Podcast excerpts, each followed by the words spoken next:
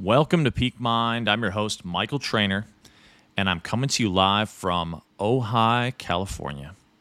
Just back from a very pensive hike uh, as we approach sunset. And I wanted to come on and connect with you guys because as I record this, it's December, mid December of 2022. I am thinking quite a bit about uh, this past year and 2023, the year ahead. And I don't know about you, but I like to do kind of a an after action review, uh, an assessment of what worked, what didn't work, and with the benefit of hindsight, what would I do differently. And I also like to enter into the new year with an intention. I'm less into resolutions and more into sort of a, a, a defining word that I want to influence the cadence of the year with. And for me, 2023 is about health and love. And as I approach this uh, next year, which I'll actually be kicking off uh, with a free uh, meditation and breathwork challenge in January, I'm, I'm looking to also do uh, yoga on a daily basis. I'm thinking through what are the ways I can set myself up to win, and how do I how do I build great uh, momentum and habits um, two of my big goals for the year are to finish my book, which will require a clarity of thinking, as well as to hopefully host the world's first art exhibition in space, which will require courage in outreach and creativity.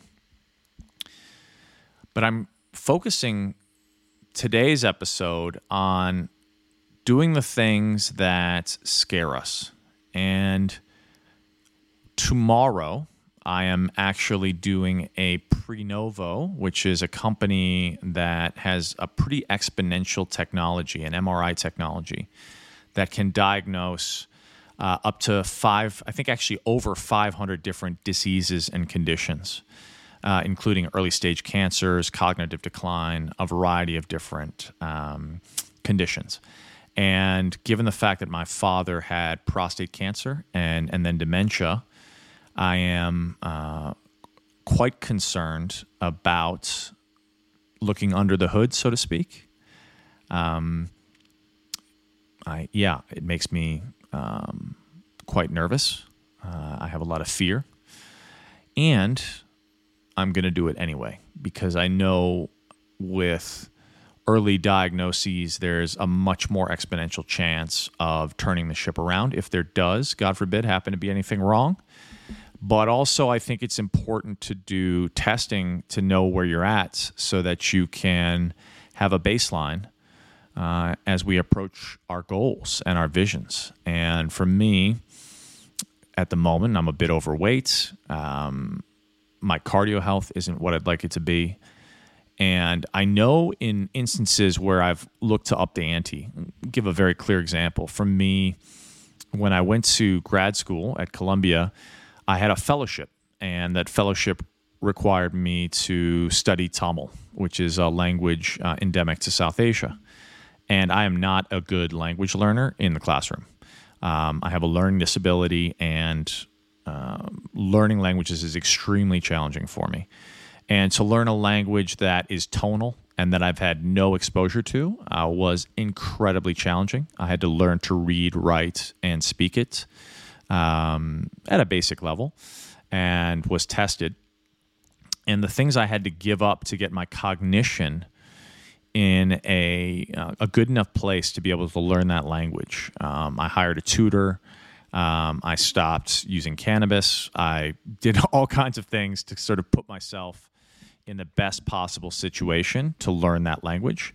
And it was one of the harder things I've done, but it was also something I was extremely proud of and I was able to, through the fellowship, uh, get my graduate degree in a year, and then uh, volunteered around the world um, for the second year of my degree, which was one of the most meaningful experiences of my life. And I say that because I think there's times in which we have to confront our fears and set ourselves up to um, to really take a, a leap and to put ourselves in position to to win and on the back side of that, I know there's great reward. But on the front end, at least for me, and I, I think for many of us, there's fear, there's trepidation, there's concern.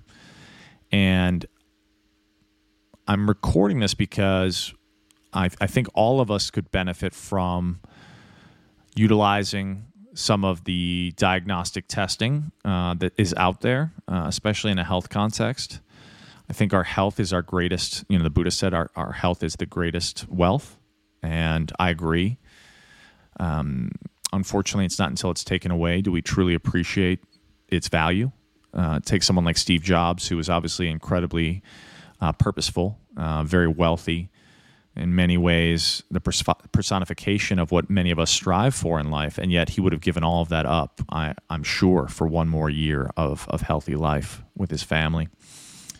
And so I'm really seeing health as our greatest wealth and looking to take my health to the next level and set myself up to win and and really have hopefully and what I pray for is a, is a longevity and a quality of life in this very likely second half of life um, and and thinking about you know how to maximize this this this phase and how to set myself up to win and what are some of the sacrifices and challenges I may need to make to to be um, dexterous, to be strong, to be healthy, to be clear of mind, have a have a strong mind, strong will, be able to move. Hopefully, God willing, one day have children and be able to pick up my children, and God willing, if I have you know got, um, grandchildren, to be able to pick them up at, a, at an advanced age. And so I think now is the time to really think about these things. Um, and depending on what phase of life you're in, you know that that that challenge may look different for you. But I think it's always a good idea to uh, expose ourselves to the things that we know have a healthy upside on the back end, uh, to expose ourselves to our fear and to see what that can um, lead to. Another example in my life was I, I had a trauma uh, from traveling and, and developed an obsessive compulsive personality. And that's where I learned that actually through exposure therapy, I was able to transcend that, uh, that neuroses, which was ultimately a symbol of my fear. And at that time, what I did was I traveled around the world to Sri Lanka because I had a fear of travel. I had a fear of other cultures because I was jumped by a gang on my first uh, experience alone and abroad. And it put me in fear of the things I love the most, which were other people and traveling. And so exposing myself to that which I feared, which was traveling to Sri Lanka, changed my life exponentially in so many ways. And I share that to say tomorrow I'm doing a test that really scares me because I have no idea what it will reveal.